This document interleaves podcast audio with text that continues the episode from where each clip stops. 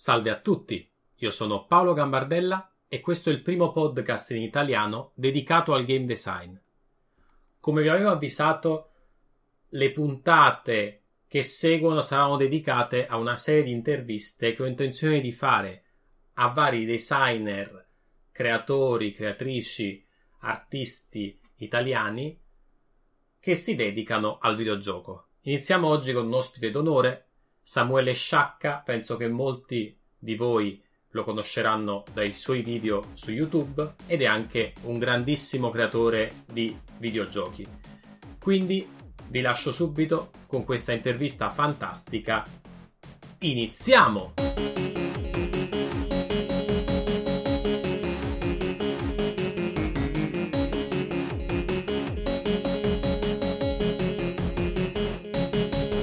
Benvenuto Samuele, come ti ho detto questo è un, un podcast dedicato al design di videogiochi. Innanzitutto raccontaci un po' di te, chi sei, a cosa ti dedichi?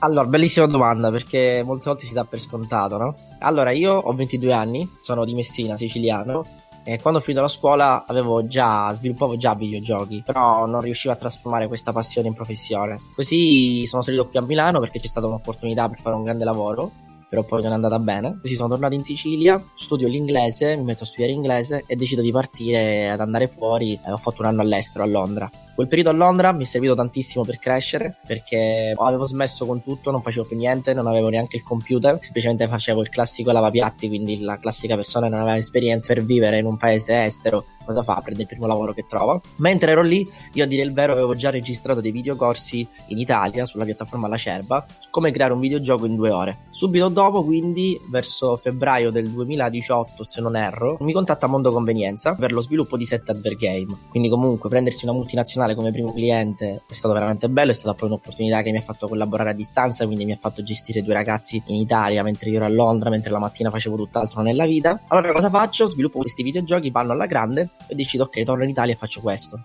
Torno in Italia, compro tutta l'attrezzatura e oggi faccio quello che ho iniziato a fare quando sono tornato, ovvero sviluppare videogiochi, ma in più fare video su YouTube. Faccio un video al giorno da quasi due anni, quindi ci sono più di 600 video sul mondo dello sviluppo di videogiochi e proprio in queste ultime settimane, dopo aver pubblicato diversi videocorsi gratuiti online sulla piattaforma Lacerba e Udemy, dopo aver superato 20.000 studenti perché i miei corsi sono gratis, quindi sono accessibili a chiunque, avvio la mia accademia online che si chiama svilupparegiochi.it. Quindi adesso è possibile vedere i propri corsi all'interno della piattaforma, sto cercando altri docenti, voglio avviare una bella accademia online che in Italia attualmente non, non c'è, quindi è tutto sparso in giro. Quindi faccio questo, però quello che faccio di lavoro è sviluppare videogiochi, in particolare adver game. Quindi possiamo dire diciamo che sei un multipotenziale, diciamo così. Mi piace molto questa cosa perché quando ho visto quel video di Emily Whipney del TEDx, esatto, io non riuscivo a capire bene cosa, cosa volessi fare nella vita, infatti quando ho visto quel video proprio si riferiva a me, verso l'età dei 14-15 anni facevo sia videogiochi, ma facevo anche modellazione 3D, poi ho fatto siti internet, vendevo loghi e poi la cosa sempre che mi piaceva del mio passato è che cercavo sempre di trasformare quella cosa in uh, opportunità di guadagno, quindi non mi soffermavo a farla soltanto per me. Sicuramente è ottima questa cosa. Io ho visto molti sviluppatori, diciamo, si dedicano, trascurano la parte, diciamo, business. Esatto. Eh, esatto. Secondo me è molto importante. Molto importante. Il nostro, il nostro lavoro è molto vocazionale è uno dei pochi lavori che noi siamo anche i clienti della stessa industria per la quale lavoriamo, quindi esatto. è facile cadere nella trappola di non riuscire a fare il passaggio da gamer a game designer. È vero. Tra parentesi, seconda domanda. Tu ti consideri anche un gamer? Ti piace giocare ai videogiochi o li fai solo? Allora, dire la verità, nel mio ultimo periodo sarà che sono arrivato a Milano e quindi a Milano ho molta fame di, di, lavoro e a me è servito tantissimo essere qui a Milano perché grazie anche al fatto delle spese, perché dico grazie, eh, faccio tantissime cose. Oggi veramente sono pieno di lavoro e sono strafelice per questo perché riesco a mantenermi soltanto a quello che mi piace fare. E purtroppo ho allontanato sempre di più il, il giocare ai videogiochi e mi trovo difficile ad oggi trovare uno spazio, ma più che altro forse non mi dà neanche la stessa più sensazione di prima. Questo è un grande peccato. Sarà che adesso anche guardo i videogiochi con un occhio diverso, quindi molto più critico. Però quello che posso dirti io, io ho sempre amato i videogiochi, credo che li amerò sempre e spero presto di tornare a giocare come vecchi tempi. Mi piace giocare assolutamente. Hai detto che diciamo ti dedichi allo sviluppo di videogiochi e se ho capito bene concretamente allo sviluppo di Adver Games. Esatto. Ci puoi condividere qualcosa sul tuo diciamo processo creativo? Come funziona tutto il processo di creazione di un gioco Adver Games? Allora, solitamente quando io attualmente quello che faccio è offrire in una prima parte iniziale consulenza gratuita alle mie aziende che sono interessate a un advert game. Perché faccio questo? Perché comunque le aziende ancora in Italia sono molto non sanno bene il potenziale di una cosa del genere e quindi non conoscono bene il mercato. Praticamente io quello che faccio è cerco innanzitutto di analizzare sia il cliente, quindi il brand, ma poi è molto importante eh, capire gli obiettivi del brand, perché ci sono obiettivi che potrebbero essere diversi da brand a brand, quindi da marchio a marchio ed è importante per un advert game capire a che target ti stai riferendo, cosa vuole comunicare l'azienda con quel brand e capire anche il budget dietro, perché il budget va a influenzare molto lo sviluppo poi del videogioco. E io una volta che faccio questo eh, mi chiudo in casa per un po' di, di, ore a dire il vero e sviluppo una serie di slide eh, dove vado a fare diverse proposte per, per i miei clienti e tutto il processo creativo successivamente poi viene accompagnato da collaboratori esterni che io ho, persone che mi aiutano ad oggi a sviluppare uh, i miei videogiochi. Quindi ho, ti ho raccontato un po' in breve quello che faccio, poi se vogliamo entrare nel dettaglio per me non è un problema, anzi figurati. Però mi occupo proprio di questo. L'advert game ad oggi secondo me è una delle soluzioni migliori, anche per sostituire o per accompagnare l'utilizzo degli spot, quindi classici video pubblicitari. Quello che faccio io in particolare è sviluppare advert game in HTML5. Ad oggi è una delle tecnologie migliori perché è scalabile al 100%, l'utente ha un telefono con 4-5G, quindi comunque un videogioco di 4-5 mega si apre in veramente pochissimi secondi, puoi fare tutte le attività di marketing installare il pixel di Facebook, fare mm, classifiche, newsletter, puoi fare tutto quello che vuoi. E ad oggi è anche una soluzione che non costa tantissimo al cliente. Certo, non è la stessa cosa di realizzare un video perché poi va promosso, quindi ha dei costi maggiori. Però tutto il processo creativo sì, si ba- è molto personalizzato su cliente e cliente. Io quello che dico sempre ai miei clienti, non prendo cose già fatte e le porto qui e le porto al mio cliente, ma io faccio tutto su misura. Quindi voglio posizionarmi sul mercato come team, quindi un'azienda che comunque si occupa di advert game su misura per i propri clienti. Una volta hai capito la strategia da applicare per il cliente X, la parte pro- proprio del game design, di decidere le meccaniche, eccetera, ti rivolgi a game designer? Sei tu che stesso che ti occupi del game design? Il mio scopo nel, quando sono arrivato qui a Milano ho detto in 5 anni devo fare la mia azienda. E la cosa bella è che è successo che in meno di 6 mesi in questo periodo mi sto, mi sto ritrovando ad aprire la mia, mia, azienda quindi a fare tutte le carte. Dovevo avere l'ufficio anche questa, questo mese dovevo prendere, iniziare a prendere l'ufficio. Attualmente non ho mai collaborato con un game designer effettivamente. Quando si tratta di piccoli giochi di advert game molte volte le meccaniche che andiamo a realizzare sono meccaniche studiate un po' validate però mi piacerebbe comunque anche lì uh, realizzare qualche prodotto più su misura da quel punto di vista. Attualmente mi occupo io io perché mm, allora la cosa che ad oggi forse riesco a fare a trasformare questa passione comunque in lavoro forse è l'aver buon occhio e riesco a vedere se una meccanica funziona o non funziona. È ovvio che non sono un game designer quindi ovvio è come se mi mettessi a fare le grafiche io nel mio videogioco. Magari potrei riuscire a fare qualcosina ma non è la stessa cosa quando c'è qualcuno quindi un professionista che lo fa. Quindi sono io che me ne occupo insieme al grafico poi validiamo un piccolo prototipo lo diamo a diversi, a diversi tester che noi abbiamo anche all'interno del nostro gruppo Facebook. Ci sono più di 2500 persone che condividono questa passione. Attualmente non con game designer ma Uh, infatti cerco anche io di studiare sempre, ecco, acquisto sempre libri su game design, ma non, secondo me non potrei ottenere lo stesso risultato dato da uno che fa questo di lavoro. Comunque in, in realtà io penso che uh, il game design è, è, è un ruolo è, diciamo sempre condiviso in un team. Il game designer è un facilitatore di questo ruolo, cioè permette alle persone di esprimere il game design. Infatti io sempre dico agli alunni anche miei che Hideo Kojima, per esempio, non è un game designer, è un game director, è come se fosse un regista di film i... che si serve di game designer nel suo team per atterrare le idee. Diciamo. È vero, fantastico. Quindi eh, molto spesso abbiamo questa idea un po' romantica del game designer come il mago che arriva, il, il guru che arriva e dice il gioco sarà questo, non è questo. così. Una cosa molto importante per il game designer, lo hai citato prima, è il playtesting. Potresti condividere con noi più o meno come funziona il vostro processo, il tuo processo di playtesting dei tuoi giochi?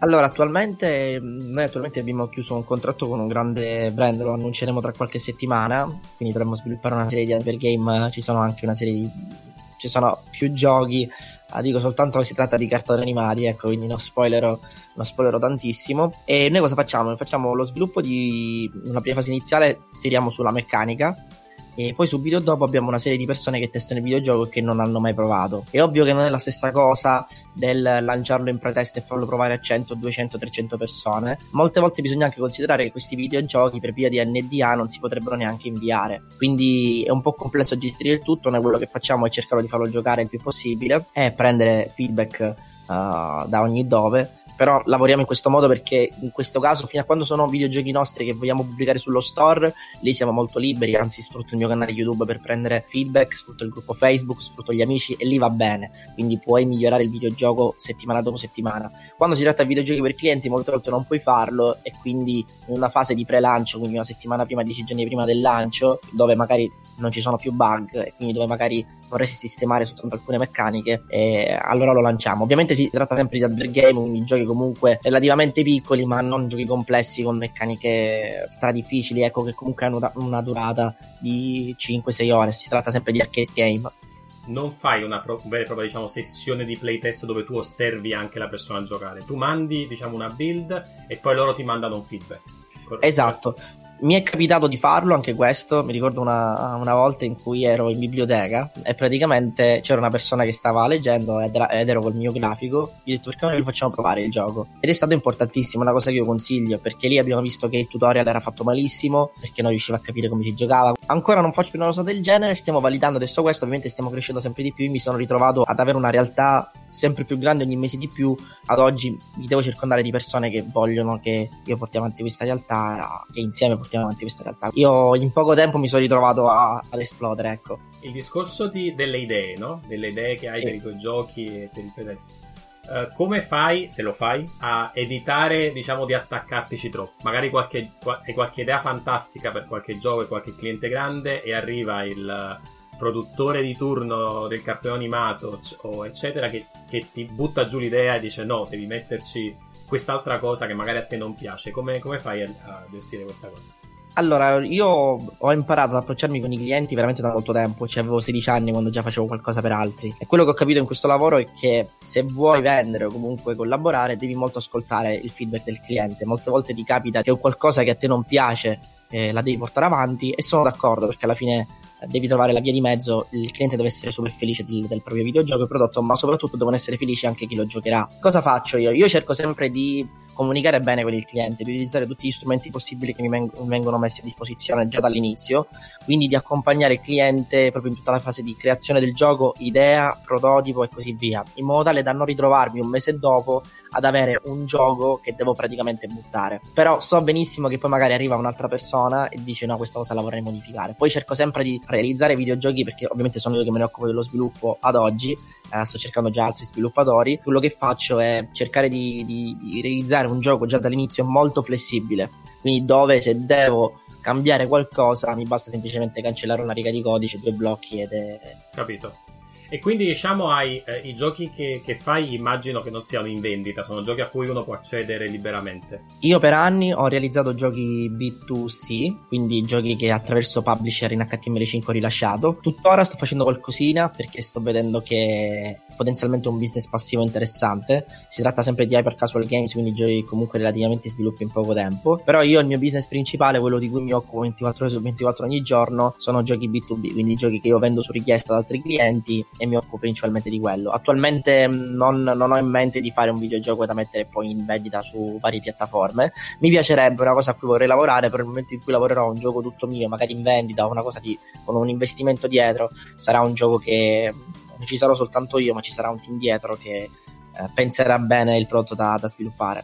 E come fai quindi a, a diciamo equilibrare, no? Perché è un, è un, gioco che deve piacere al cliente, come abbiamo detto, quindi deve fare contento il cliente, ma poi sono dei giocatori che dovranno giocarlo, quindi dovrà piacere anche ai giocatori. Come esatto. riesci a equilibrare due, queste due cose? Allora, io quello che faccio, perché poi è una cosa molto importante da vedere, il videogioco che tu realizzi per il cliente, devi anche vedere chi lo giocherà. E molte volte magari è una persona o più grande o più piccola anche lì quello che facciamo noi poi ovviamente è difficile. Noi di solito cosa facciamo? Ci basiamo anche su meccaniche già esistenti, molte volte potrebbe capitare. Quindi una meccanica che poi noi prendiamo e rendiamo nostra. Però il concept di base esiste. E valutiamo un po' le metriche, quindi vediamo effettivamente da chi ha giocato quel videogioco. E se facciamo qualcosa di simile perché potrebbe essere giocato ma anche no perché potrebbe anche stancare, è come ad oggi fare un Flappy Bird, è vero che ha fatto successo ma rifare l'ennesimo Flappy Bird non ha assolutamente senso, è difficile fare una cosa del genere, quello che facciamo noi è sicuramente testare tanto il videogioco, mettere tutte quelle metriche interessanti per ad esempio ritornare all'interno del gioco, lo shop, eh, dare quelle meccaniche, ad esempio inserire quelle, quegli aspetti grafici che comunque rendono sempre il gioco diverso, quindi sfondi che si generano o robe varie. È difficile, ti dico la verità, perché poi comunque va considerato, ci sono tanti parametri da considerare, molte persone non lo sanno. Ad esempio prendo in esame alcuni giochi che ho fatto, a cui mi dicono Samuele perché lì non hai messo lo shop? Perché magari lì c'è da considerare anche il tempo di sviluppo, il budget che il cliente mette a disposizione per quella cosa. Molte volte bisogna considerare tanti parametri che poi influenzano sul gioco, che il videogiocatore non vede. Oggi che ho questo, che so cosa vuol dire stare dall'altra parte, capisco perché molte volte alcune aziende o team di sviluppo non fanno una cosa banale, perché sicuramente ci sono tanti motivi dietro. Però è difficile effettivamente fare una cosa del genere, quello che dico io, fate testare il videogioco. È ovvio che se devo sviluppare un videogioco mio, analizzo, faccio tanto testing dietro. Io, ad esempio, non so se mi hai visto sul mio canale YouTube, certo. ho fatto un progetto si chiama Pur Dog, non so se sì. mai... esatto. Quel gioco mi è servito tantissimo come caso studio, che poi non ho finito, perché praticamente andavo ogni giorno in live e i ragazzi vedevano il videogioco, quindi lo potevo modellare. Poi sta a te, bra- devi essere bravo tu a prendere soltanto tutte le modifiche, perché poi c'era gente che ti diceva di mettere cose che non aveva senso. La cosa bella di quel progetto è che io potevo andare già sul mercato due o tre mesi dopo con un prodotto che la gente voleva giocare perché faceva parte del processo, vedeva il videogioco, eh, ti dicevano come migliorare il sistema di mira ed è fantastico una cosa del genere. Per un gioco per un cliente, molte volte per via dell'NDA che non puoi portare il gioco, non puoi mostrarlo, è tosto. Io ho visto ovviamente il tuo canale, come ti ho detto, e come è uno dei canali penso più famosi di YouTube in italiano di creazione di videogiochi e come detto non so, non so come ci riesci ma fai un video al giorno tutto quello che hai da fare riesci pure a fare un video al giorno per il canale. Diciamo un dubbio che io uh, ho quando vedo il canale è, e diciamo la domanda è anche un po' una provocazione se sì, mi permetti. sì, sì, mi va, ma assolutamente. È diciamo questo formato così veloce così breve quanto poi beneficia al reale apprendimento delle persone uh, del fare videogiochi? Allora, il mio intento, con l... allora, il mio intento di realizzare questi video su YouTube è nato da due fattori. Il primo perché amo insegnare, è una cosa che ho fatto anche prima di aprire il canale YouTube. Mi piace condividere tutto quello che so, perché Samuele oggi è pr- praticamente facilmente clonabile dai video su YouTube, perché io condivido tutto e questa cosa mi è stata sempre criticata. Però ti dico la verità, io se non avessi fatto un video su YouTube oggi non sarei il Samuele di adesso perché molti dei miei clienti mi trovano in quel modo, tu cerchi di creare giochi ci sono io, è stato anche una strategia dietro nel senso. Però, bellissima domanda, ti dico la verità, io quello che cerco di fare sempre, ragazzi, è condividere il fatto che oggi io conosco i ragazzi e so che vogliono tutto subito e che è una cosa sbagliata. E so anche che se io avessi fatto tutorial come dieci anni fa, non avrei raggiunto i numeri di ora. Quindi io quello che cerco di fare è realizzare i video che piacciono ad oggi, quindi quell'intrattenimento veloce, quella cosa, quel tutorial breve, quel contenuto ogni giorno che, che è presente. Però allo stesso tempo, quello che voglio fare io è dire ai ragazzi che comunque bisogna lavorarci, bisogna studiare tanto dietro. Che in descrizione lascio sempre i corsi completi, quindi corsi completamente gratuiti, che però sono 4-5 ore, 3 ore di video, che vanno visto step dopo step. Ti dico la verità, è un anche YouTube, se non fai un video al giorno, non ti fa esplodere a seconda del contenuto che fai. E sì, sono d'accordo con quello che dici tu sul fatto che quanto beneficia. Io cerco sempre poi di essere il più trasparente possibile. La cosa che sto vedendo ad oggi, però, è che ci sono diverse persone che, grazie ai video, riescono poi a trasformare le proprie idee, i propri desideri in qualcosa di reale. E poi dico anche la verità: chi non, ha, non entra nel mood, ad esempio, che deve impegnarsi, deve studiare, dopo già due settimane non segue più il canale o comunque vede che ha difficoltà perché ha iniziato a mettere i primi passi in maniera sbagliata. E poi cerco di essere sempre chiaro: non iniziate da utilizzare engine gigantissimi, non iniziate a voler fare il prossimo League of Legends o GTA 6. Questo, l'idea del video al giorno è tutto, secondo me, anche per i ragazzi, l'idea che io poi quello che voglio fare è anche condividere il processo, cioè nel senso tutta la mia creazione vedo ragazzi che perché ho fatto questo? Perché io alla loro età non avevo nessuno a cui puntare. E oggi far vedere che un ragazzo di 20 anni può da casa trasformare la prima passione in lavoro, però deve studiare tanto su tantissimi fattori, marketing, gestire il cliente, realizzare il videogioco, gestire il collaboratore,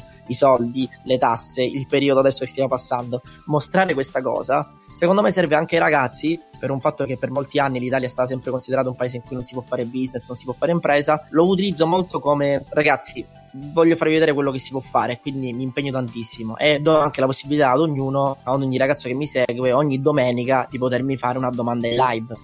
E Su YouTube. Quindi, Esatto, io ogni domenica vado in live, in più la gente mi contatta su Instagram, su Facebook, via mail, io cerco di rispondere sempre a tutti, perché comunque in Italia negli anni c'è stata sempre un po' di non lo so, penso che ogni ramo abbia il, il suo, questo, questo, problema, tra virgolette, che ad esempio tra videomaker, tra sviluppatori, tra, ci, ci, si deve sempre un po' ammazzare tra di loro. se, se, c'è sempre questa cosa. E a me non piaceva e quindi ho detto io voglio creare una mia realtà. Oggi sono molto, molto contento e oggi siamo più di 16.000 e faccio 1.500 iscritti al giorno che è un bel numero. È ovvio che io intrattengo anche oltre a insegnare, però so anche che ai ragazzi piace molto questo modo in cui Uh, sì, molto me. Io, per esempio, che ho un altro tipo, diciamo, la, lavora, ho lavorato per molto tempo anche come freelance, adesso sono, eh, diciamo, contrattato a un'azienda, ma mi piace molto, per esempio, vederli durante l'ora di pranzo, perché, eh, diciamo, mi ispira per, ah, è uscito il nuovo gioco di Nintendo Switch che è come Dreams, allora poi magari me lo vedrò. Uh, esatto. Prendo un po' di informazioni, mi informo anche sulle, sulle, cose. Evidentemente, quando fai il tutorial, per esempio, di Construct 3, che, che non, non oh, ho tempo non di ti... usare, è una cosa esatto. che lascia. Vedo un po' le funzionalità. Nel caso in futuro lo consiglio qualche amico. Però, insomma, L'ultima domanda e poi ti lascio andare. Tranquillo. E ti è successo che qualche assistente alle tue lezioni o alle, ai tuoi video YouTube sia diventato tuo collaboratore o tua collaboratrice? Allora, bellissima domanda, ti spiego una cosa, io lavoro con una startup che si chiama Gamindo, non so se conosci questa realtà, no. sono sviluppatore all'interno di questa piattaforma, è una startup, un'applicazione che ti permette di giocare a diversi advert game e praticamente proprio questa settimana abbiamo rilasciato il videogioco per Woody, è fantastico, poi, poi in caso sicuramente ci farò un video in queste settimane, puoi uh, giocare a diversi videogiochi e il, il tempo che tu dedichi lì dentro ottieni delle monete da dare in beneficenza. Quindi proprio giochi da in beneficenza giocando. La cosa bella qual è stata è che tenendo conto che comunque io mi occupo all'interno del loro team di sviluppo, ma io ho anche i miei clienti da gestire, Uh, molte volte ho detto ragazzi, dovete, se esplodete anche voi, perché alla fine la cosa bella è che uh, noi facciamo la stessa cosa, però la cosa bella è questo, che a me piace comunque portare avanti realtà di questo genere perché voglio dimostrare più persone fanno vedere che, che il videogioco funziona e secondo me più ci sarà lavoro per tutti da questo punto di vista, specialmente tenendo conto che il videogioco cresce ogni giorno. Assolutamente sì. Praticamente qual è la cosa bella? Che io ho già una serie di una lista di persone che anche loro da me, dal gruppo Facebook hanno preso, di persone che sono bravissime. Cioè, io ho un ragazzo di. Uh, ho conosciuto un ragazzo di 16 anni che ancora non ha avuto modo di lavorare, che mi manda i suoi giochi. E molte volte dico: Ma io non so come fa a fare cose di questo genere. Poi, ad esempio, all'interno del gruppo Facebook c'è anche un altro ragazzo che cido, Vincenzo Striano, sempre disponibile. Che lui adesso vive in Germania e sto cercando di farlo venire qui a Milano. Che ha tantissimo potenziale. Si è visto, gli ho fatto conoscere Construct, è esploso tantissimo. E sì, stanno diventando miei collaboratori. Un altro ah, qui vicino eh, che voglio farlo venire a Milano dopo il coronavirus, che si occupa di, di realizzare proprio plugin per Construct. Eh, sì, ho la, la, ho la, fortuna che la cosa bella di tutto questo è, proprio così, cioè l'aver insegnato tutto quello che so fare mi permette un domani, nel momento in cui ho bisogno di 3-4 persone a collaborare con me, sono lì pronte. Perché certo, poi è una piccola percentuale su, su, su un grande numero, però tenendo conto che ci sono 20.000 studenti su Udemy, Uh, ora già il corso che abbiamo lanciato questa settimana ha già avuto 700 iscritti. Uh, mi fa ben sperare che sicuramente un domani troverò le persone per, per collaborare con me. È stato molto bello, è bello vedere questo perché poi da, è come se io gli do l'input e loro poi mangiano tutto quello che, che, che è possibile che, che, è possibile mangiabile online, capito? Quindi sì, sì, sì, sì, ho una lista di ragazzi che tengo d'occhio che dico Solo che adesso ho detto una cosa per cui non ti posso lasciare. no, no, vai, mantieni hai, tranquillo. Hai detto che queste persone vuoi portarle a Milano. È necessario quindi per te essere geograficamente nella stessa città? O questo lavoro è possibile farlo anche a distanza? Bellissima domanda perché è fantastica questa cosa. Io attualmente collaboro tutti a distanza. Ad esempio, questo grande lavoro che sto facendo, sto lavorando con un ragazzo che sta a Roma con la sua famiglia, lavoro anche con una persona che sta a Londra. Quindi ti dico la verità, non c'è bisogno. Però il mio grande desiderio, e secondo me fa bene anche all'ambiente se possibile, creare un luogo, un punto di incontro, quindi avere il mio ufficio dove la mattina mi sveglio e invece di stare a casa qui in pigiama magari e lavorare ai progetti, praticamente creare una piccola realtà dove ogni giorno si incontrano, studiano insieme e lavorano insieme a dei progetti. È una cosa che voglio sperimentare, quindi non so dirti sì o no, però sono molto convinto che fa parte di una realtà che geograficamente sta anche vicino, forse aiuta, tenendo conto che siamo anche ragazzi e quindi um, vorrei sfruttare bene questa cosa, quindi comunque avere 24, 25, 26 anni, oggi ecco, non ti so dare la risposta perché io ho sempre visto dall'altro lato, cioè io oggi lavoro con tutte le persone dall'altra parte del mondo, non ho bisogno. Però chissà, forse stare sotto lo stesso tetto, secondo me, porta anche dei vantaggi dal punto di vista anche per stringere i rapporti. Perché, esatto, per uh, essere più una famiglia che una squadra, ecco. Assolutamente. E poi in realtà è anche un po' con la nostra base, come italiani come in generale mediterranei, il discorso di stare assieme eh, fa tanto. Eh, non tutto il mondo è uguale, magari sono culture dove uno può stare a distanza, la nostra è cultura è, più, è vero, sicuramente vero, importante, faccia a faccia. Anche se sì, a volte, quindi... avviso, si è meno produttivi.